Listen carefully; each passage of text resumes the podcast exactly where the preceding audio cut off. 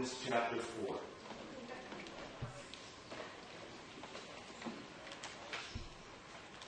It's good to see so many young people here.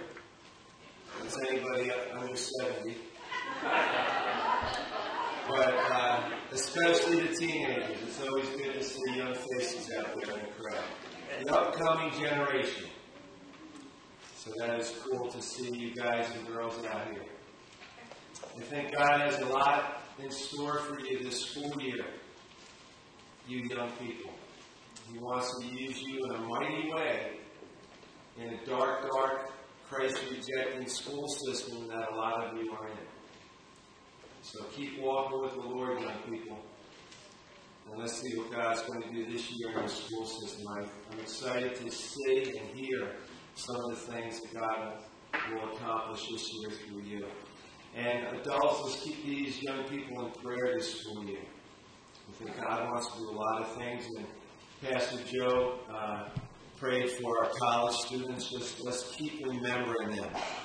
Because there are campuses where there's a lot of philosophy and things going on where God's name is not lifted up. May they be the lights in a dark, dark place like Pastor Joe's teaching in John. It just takes a little light to dispel darkness. So you don't need a lot of people on campus. Campus, one in Jesus is more than enough. Amen. Okay, let's. Uh, we're going to look at Romans chapter four tonight, but let's just go back to chapter three, verse twenty-seven. I just want to read that just as sort of a refresher to jump into Romans chapter 4. Where is boasting then? It is excluded. By what law? Of works? No, but by the law of faith. Therefore, we conclude that a man is justified by faith apart from the deeds of the law. Or is he the God of the Jews only? Is he not also the God of the Gentiles? Yes, of the Gentiles also, since there is one God who will justify the circumcised by faith and the uncircumcised through faith. Do we then make void the law through faith? Certainly not. On the contrary, we establish the law. Now, if you've been following along in Romans, the circumcised are referring to the Jewish believers. The uncircumcised are the Gentiles. So if you're here tonight and you don't have any Jewish blood in it, you're a Gentile. Okay, so you have to remember the Jewish people looked at Gentiles as sinners that couldn't go to heaven. So you have to remember that Paul is addressing this issue. And Paul was a pretty cool guy. He wasn't swayed by public opinion. He was God's man.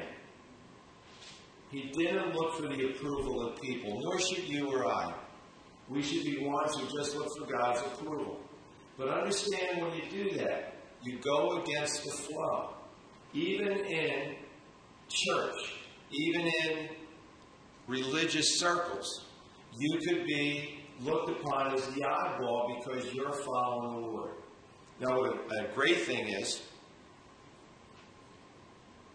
there's a lot of oddballs in this church, but we're all the same mind. Okay? We're all together on that. So that's a good thing. Odd is good when it goes against the flow of the world systems contrary to Jesus. Okay, let's go into chapter 4, where Paul is continuing, and he's talked about being justified by faith in the first few chapters. He's shown that everyone sinned. No one is perfect. We all fall short of God's perfect standards. Whether you're a Jew or a Gentile, it applies to both. Because you were born a Jew or because you were born a Gentile, everybody's equal at the foot of the cross. And he's trying to make this point to the world that's hearing this message, but especially to Jude, uh, Judaism. Because they have, they're locked in their ways, they're locked in their traditions. But you and I can be locked in our traditions also.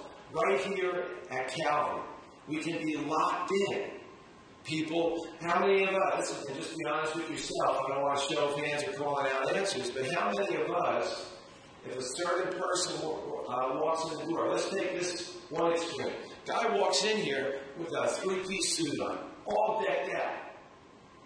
Now, how many of us say, Oh my goodness, look at this guy. He's dressed to the hill. Where does he think he is? Now, let's go to the other extreme. Let's have the person who comes in here, a young person comes in, and they got piercings all over their body, tattoos all over the place. And how many of us say, oh man, look at that young person. They got to be really messed up. Look at how they're tattooed. Look at the piercings. Now, both extremes could be totally on fire for the Lord, but yet what do we do? We make that judgment call based on how they look. And our God says He doesn't look at the outward appearance, He looks at the heart. And Paul's trying to address the same type of stuff that's going on in his world. Okay, let's take a look at Romans 4, first few verses.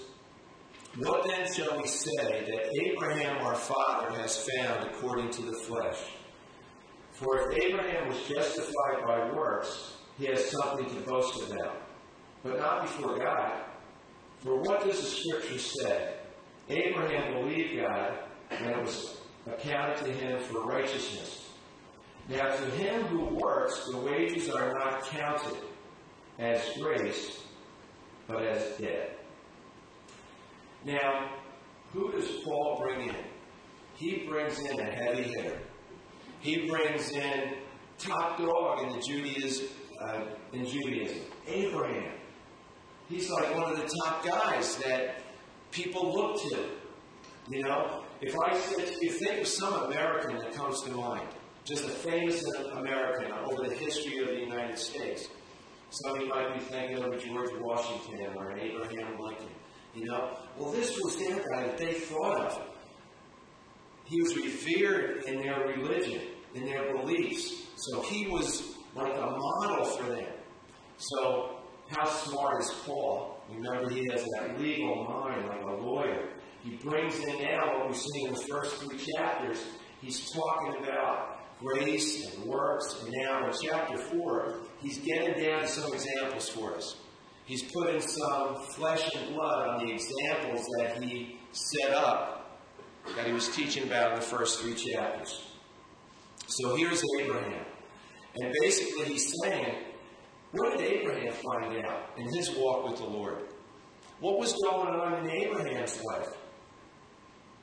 And we hold him at such a high standard. Well, in this verse 2, for if Abraham was justified by works, he has something to boast about. But what we just read in verse in chapter 3 is no one can boast about anything. Because all of us fall short. Now, if you've ever read about the life of Abraham, he wasn't a perfect man. He made mistakes, he sinned, but yet there was something that he did do that you and I have done. That is, we believe. We have faith in the living God. And just like that faith of Abraham, you and I have that same faith. And we're counted righteous because of the same faith that Abraham had. Not in anything he did.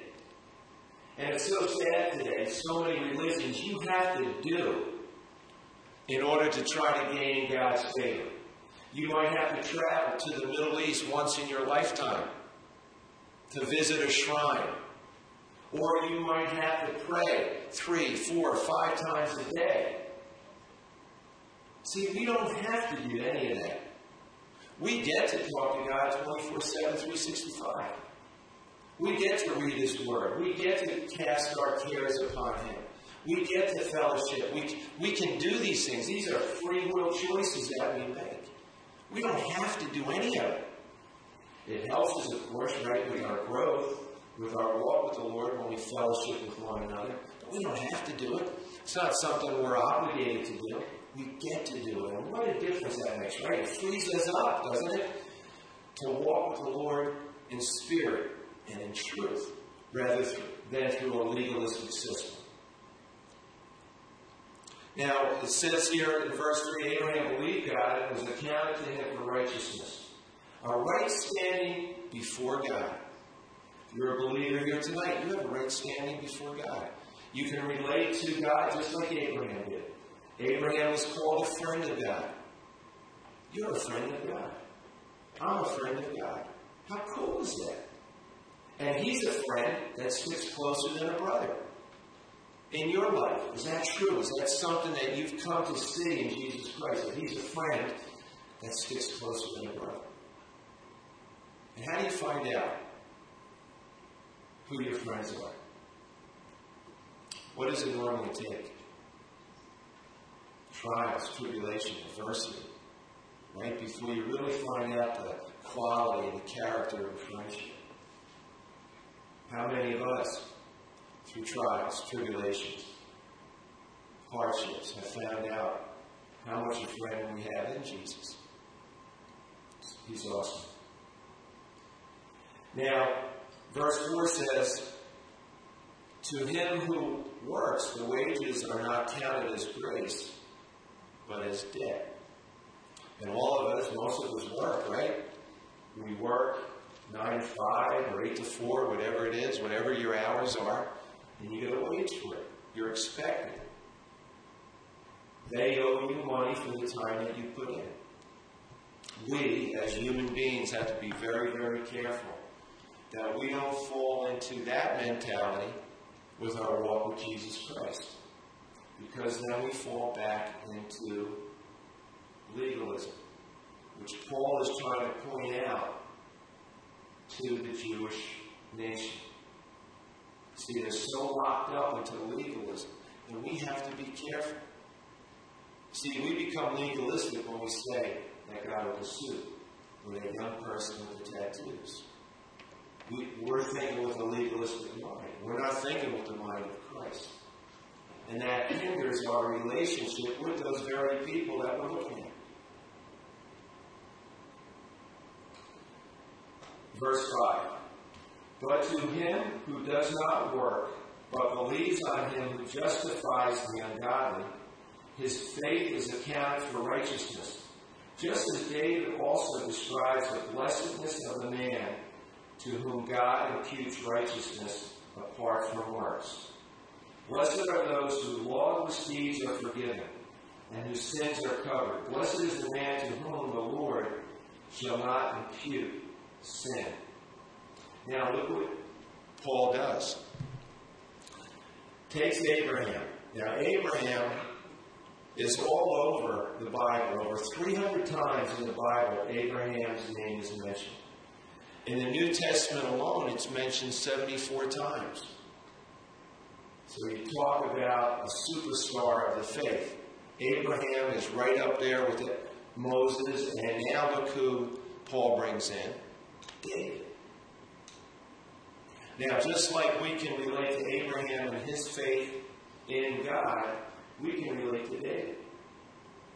And there's a couple ways I want to tie in David and Abraham with you and me. David was the king, the most famous king that Israel ever had. We know him as a young boy, writing the Psalms. We know him as the teenager who slew Goliath. We know of his good things and his bad things. We know of his affair with Bathsheba, his murdering Uriah, his trying to hide out for a year before Nathan the prophet confronted him. And he wrote Psalm 51 as a result of that confrontation. See, we can relate to these real people like Abraham and David, can't we? We can relate to their love of God, but also their sin and mistakes and the wrong choices that they make. So here Paul takes the top two guys, or at least the top two of the three. I think of Abraham, I think of David, Think of Moses. You know, Old Testament top three. So here now he comes to David. Now Abraham, remember, wasn't under the law. Okay? Where David had the law. Okay, so think of things that might have been going on. And we're going to look a little more at Abraham. But Abraham had to leave his home. He was a wanderer throughout, throughout his whole lifetime. How does that relate to you and to me?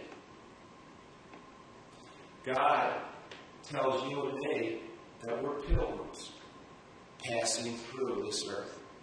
That not to hold on too hard to the things that we have, because in a moment they can be gone. But rather what? Store up treasures for yourself in heaven that can't rust or be stolen away. Are we looking at things with the proper perspective like that? Are you and I storing up things?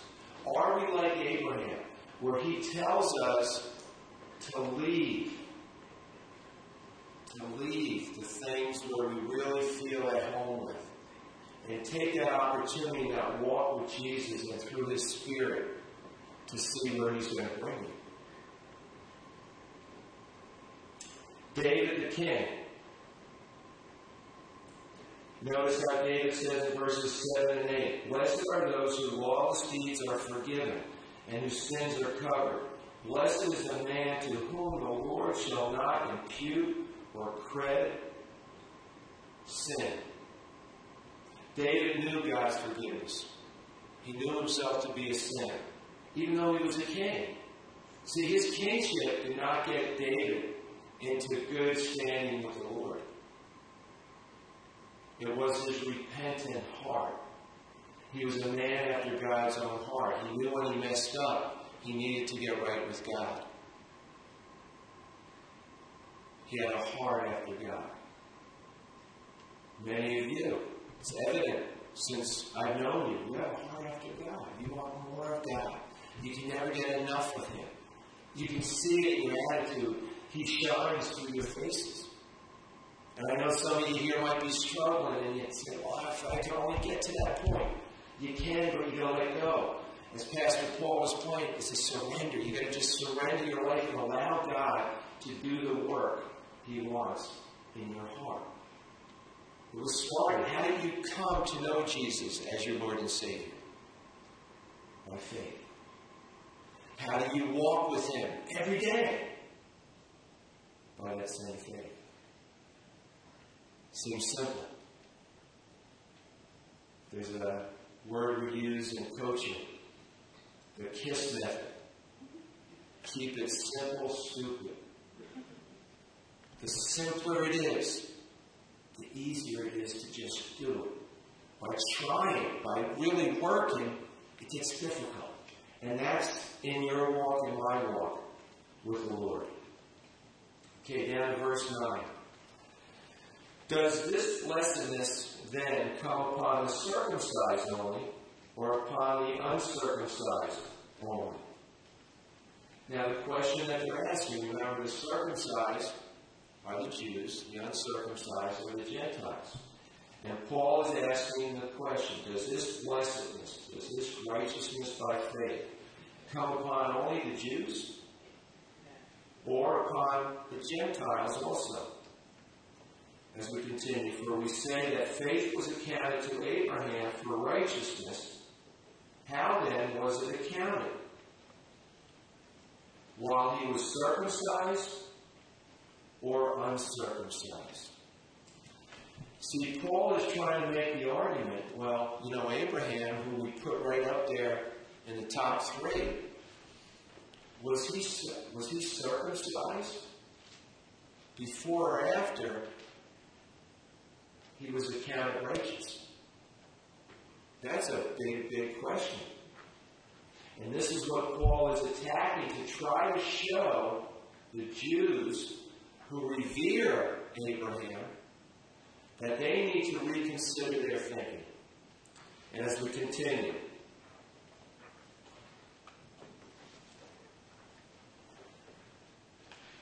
not while circumcised, but while uncircumcised, it was accounted, he was accounted as righteous.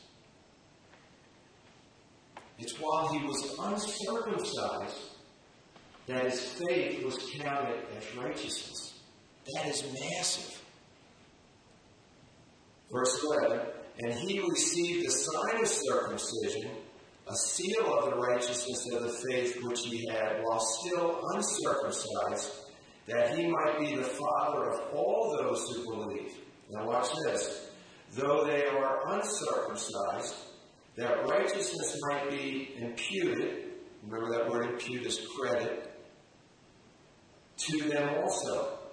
And in verse 12, the father of circumcision to those who not only are of the circumcision, but who also walk in the steps of the faith which our father Abraham had while still uncircumcised. Huh?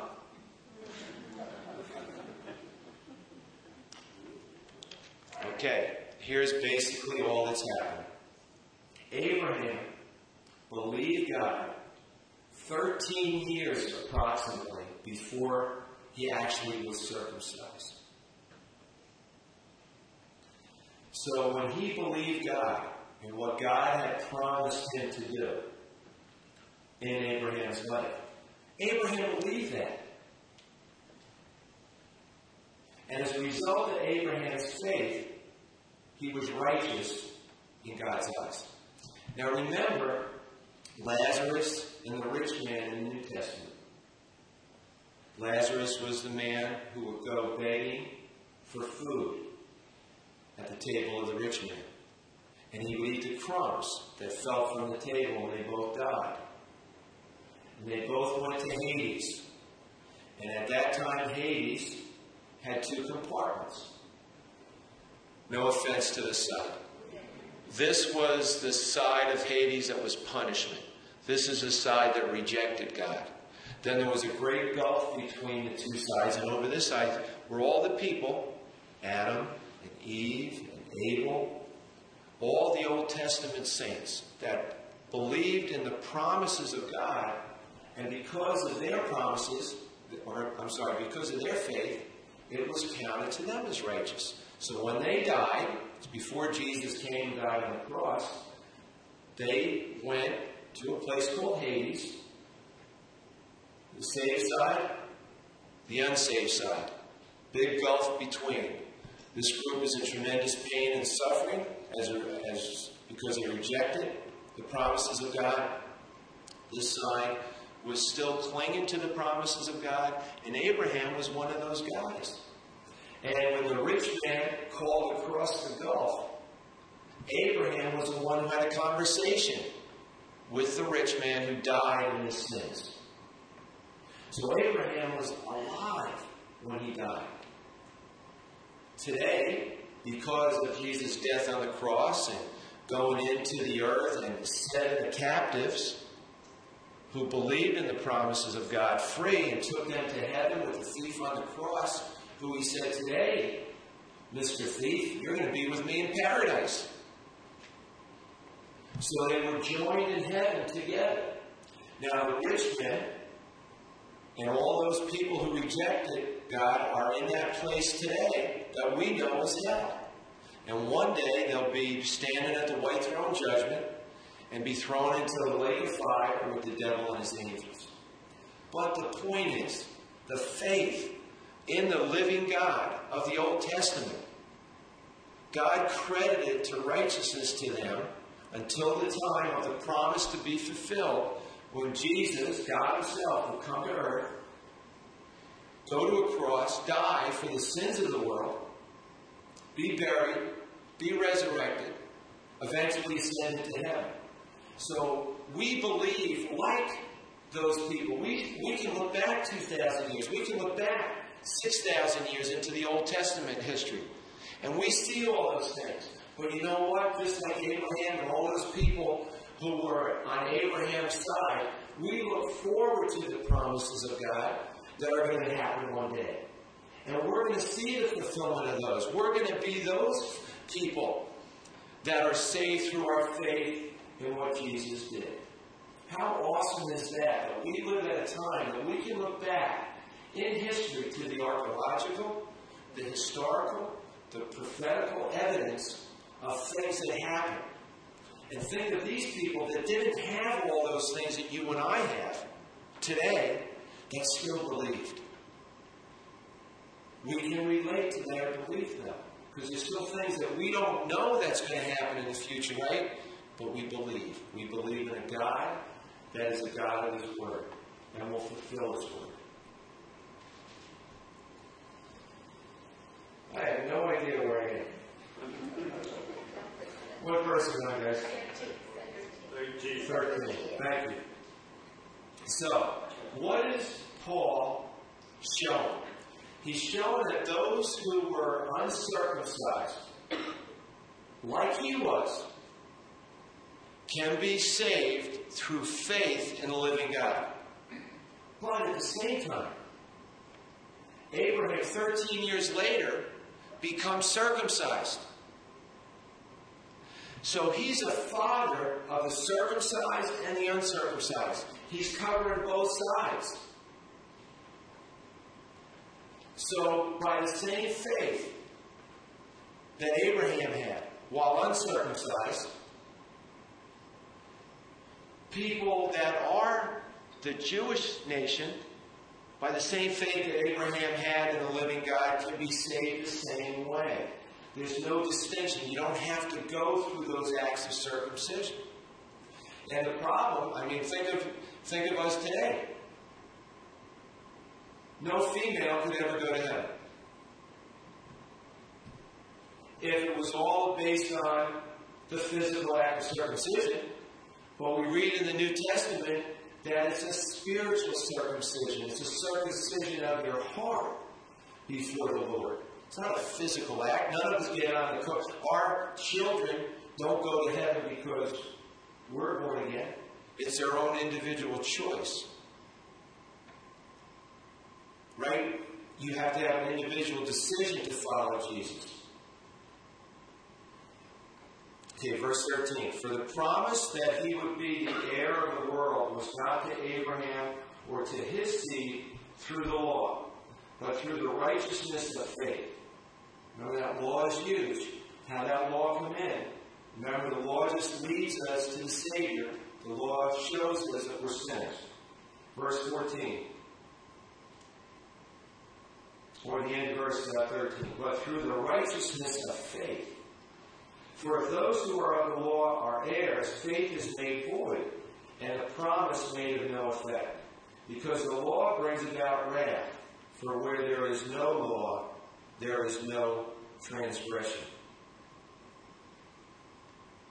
Therefore, it is of faith that it might be according to grace, so that the promise might be sure to all the seed, not only to those who are of the law, but also to those who are of the faith of Abraham, who is the father of us all. As it is written, I have made you a father of many nations, not just the Jewish nation, but many nations, which include the Gentiles, in the presence of him whom he believed.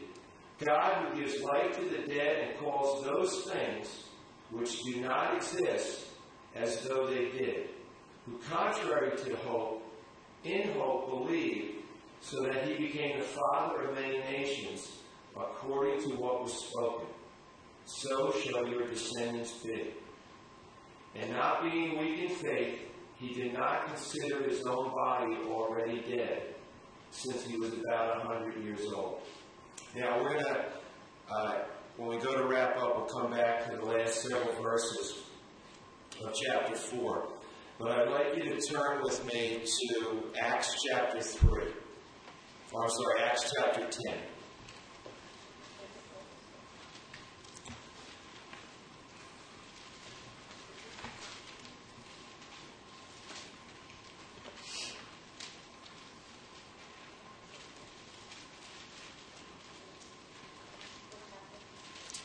Acts chapter 10, verse 9.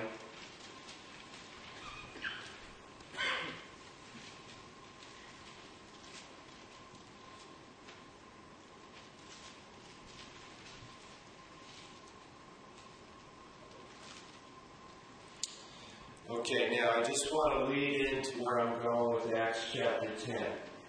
In the book of Galatians, there's a situation that takes place between Peter and Paul. Okay, and it says when Peter had come to Antioch, I, Paul, withstood him to his face because he was to be blamed. For before, certain men came from James, he would eat with the Gentiles. But when they came, he withdrew and separated himself, fearing those who were of the circumcision. And the rest of the Jews also played the hypocrite with him, so that even Barnabas was carried away with their hypocrisy. But when I saw that they were not straightforward about the truth of the gospel, I said to Peter before them all, If you, being a Jew, live in the manner of Gentiles and not as the Jews, why do you compel Gentiles to live as Jews? We who are Jews by nature are not sinners of the Gentiles, knowing that a man is not justified by the works of the law, but by faith in Jesus. Even we have believed in Christ Jesus, that we might be justified by faith in Christ, and not by the works of the law. For by the works of the law no flesh shall be justified. But if we, while we seek to be justified by Christ, we ourselves also are found sinners. Is Christ therefore a minister of sin? Certainly not. For if I build again those things which I destroyed, I make myself a transgressor. For I, through the law, died to the law, that I might live to God. I have been crucified with Christ. It is no longer I who live, but Christ lives in me. In the life which I now live in the flesh, I live by faith in the Son of God who loved me, gave himself for me. I do not set aside the grace of God, for if righteousness comes through the law, then Christ died in vain. So Paul is reprimanding Peter, who was acting one way with the Jews and another way for the Gentiles, and it was stumbling the Gentiles and also some of the Jews, like Peter, why are you acting this way with the Jewish people and this way with the Gentiles? Why are you being legalistic with the Jews and full of grace with the Gentiles? What's going on here? So Paul confronted him. See, remember, Peter was one of the original apostles. Paul was not. Remember, Paul wasn't following Jesus when the apostles were. It was years later, when he was on the road to Damascus, that he was confronted with the risen Christ. Just like you and I have been confronted with the risen Christ. We weren't there with Jesus, but he's confronting you and I.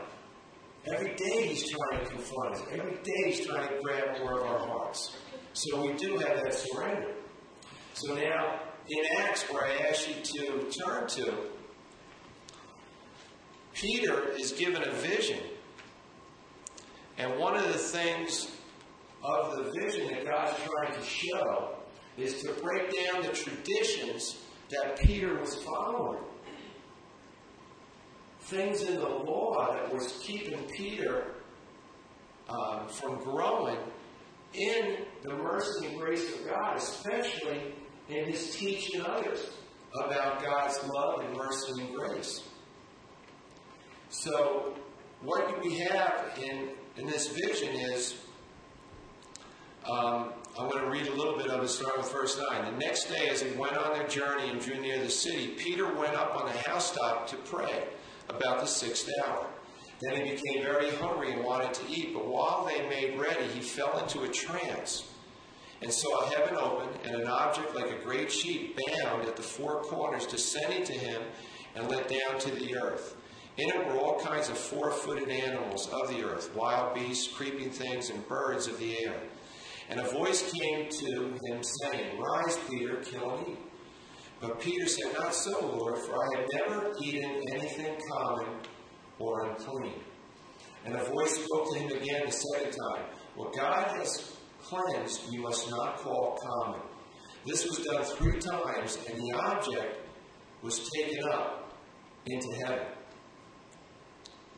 Now, while Peter wondered within himself what this vision was, which he had, what it meant, behold, the men who had been sent from Cornelius had made inquiry for Simon's house.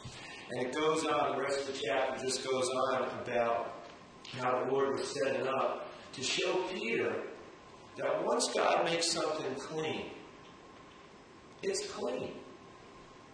He was showing Peter that the things he used to not eat because it was under the legal law were okay to eat now. But what he was relating it to was the Gentiles. The Gentiles that were going to be grafted in to believe in the risen Savior. And he was using this. And the cool part, as we turn to the last section we're going to look at before we tie it up, is Acts chapter 15, beginning with verse 6. Now, I've chosen, this is the third reading we'll look at, but understand what's happening. Paul confronts Peter. Peter has a vision. And now later on, we're looking at this, these verses in chapter 15, beginning with verse 6. And basically, what happened is there are certain men that are coming from Judea teaching the followers of God. And there's a conflict that comes up again between the circumcision and the uncircumcised, the circumcised and the uncircumcised. There's a conflict that comes up.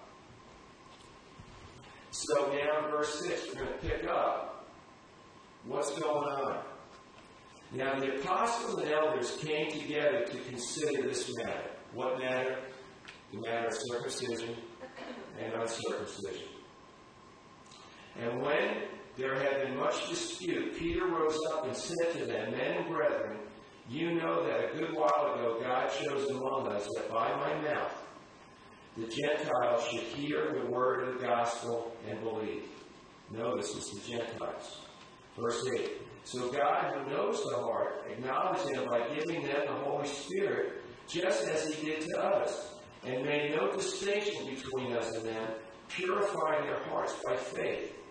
Now therefore, why do you test God by putting a yoke on the neck of the disciples, which neither our fathers nor we were able to bear?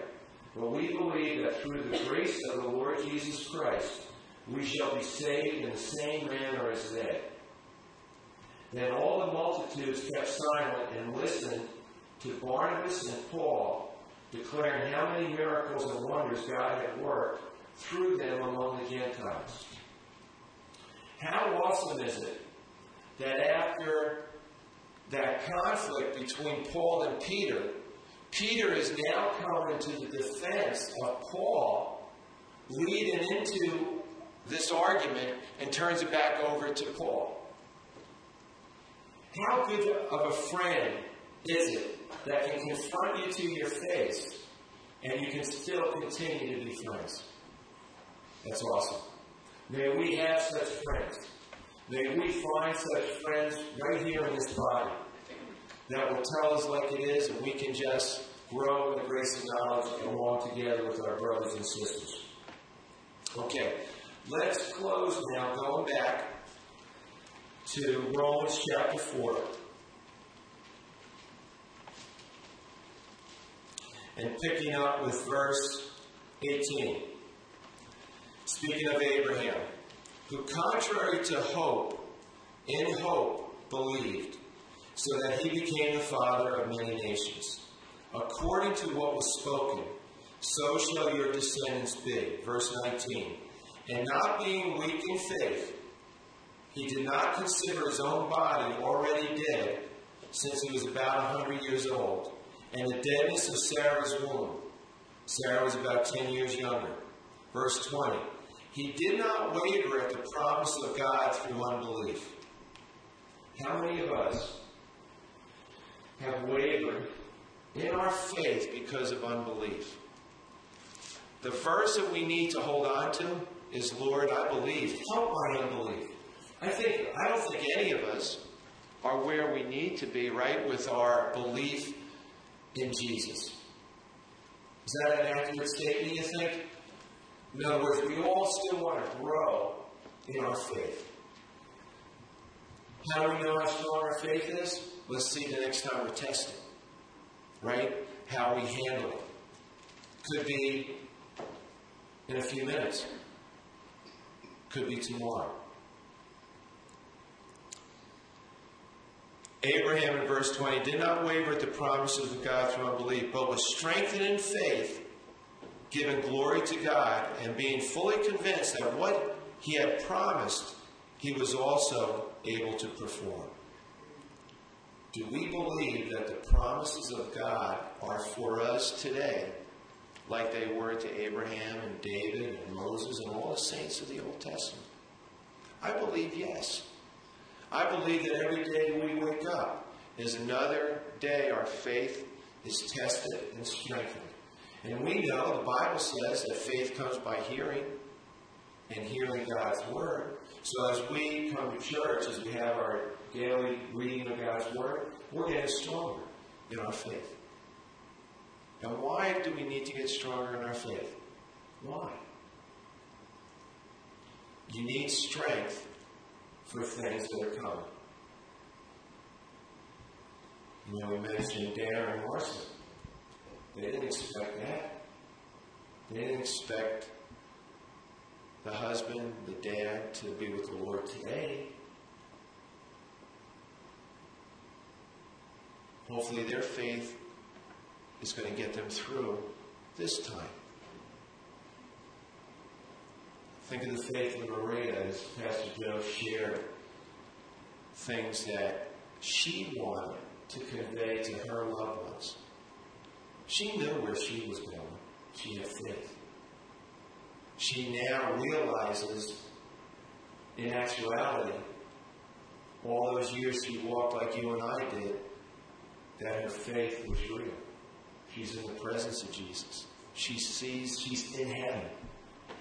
How awesome is that? She's in heaven. Totally different perspective.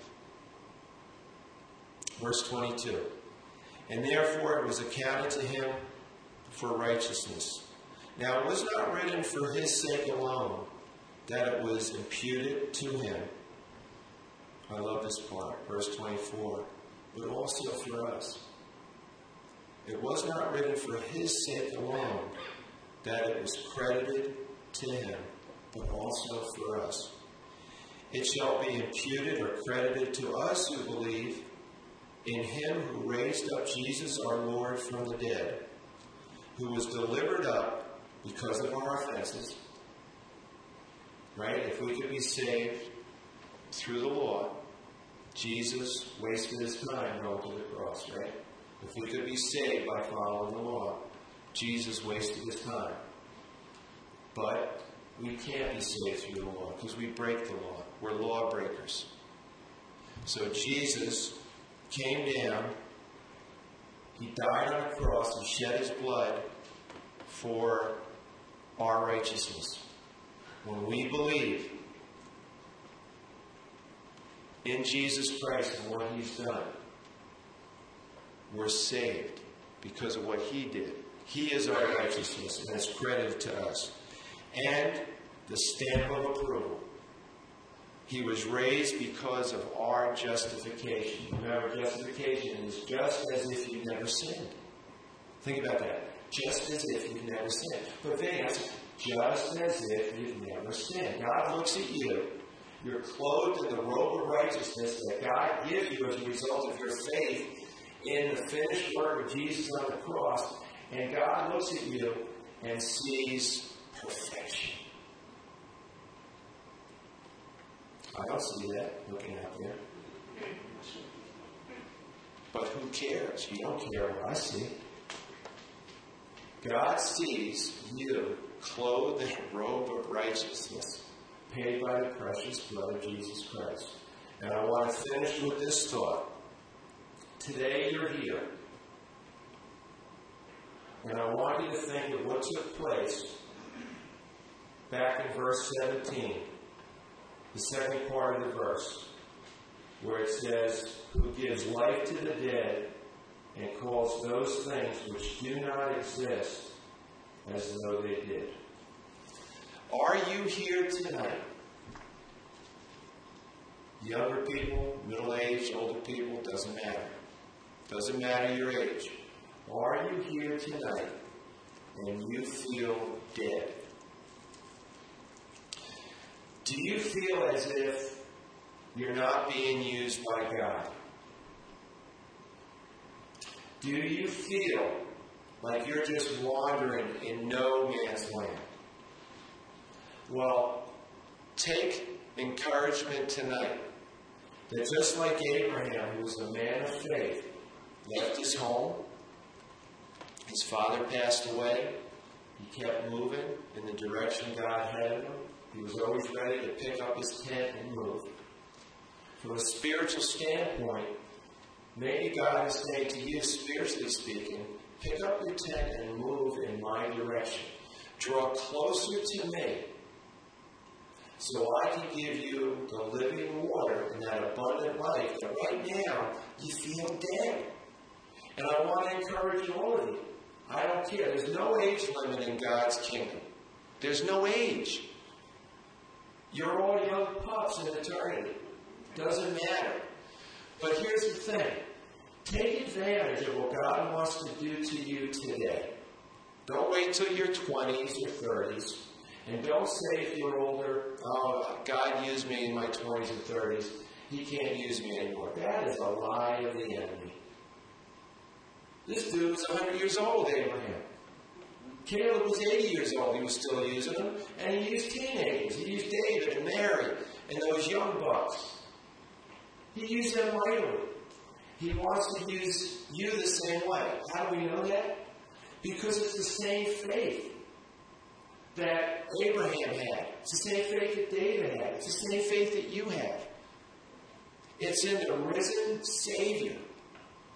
And through him we can do all things. There's nothing impossible if we're doing it in Christ and in his will. Let's pray. Father, we thank you for this time. We thank you, Lord, that you wrote this word not only for the people in the past, but the people that are present here today and the people in the future. Lord, I pray for each person here that they would feel an assurance of their salvation, that they would feel secure in you. I pray that if there's anybody here tonight, or even if you're listening on the internet, that if you don't know Jesus Christ as your Lord and Savior, that today is the day of salvation. Not tomorrow, not yesterday. For you, it's today. So if you are here tonight, and I'm just going to ask anybody, everybody here that's just following Jesus, just to pray for barriers to be broken down, for hearts to be free. That if you're here tonight and you don't know Jesus as your Lord and Savior, and you've never ever accepted Him, I'm going to ask you to just slip up your hand real quick and put it down. If you want to start that great adventure with Jesus, is there anybody?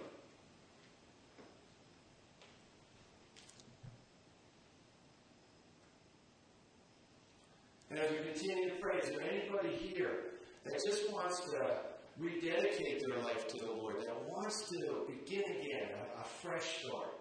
Just slip up your hand and put it down, and we'll pray for you. Anyone? Praise God.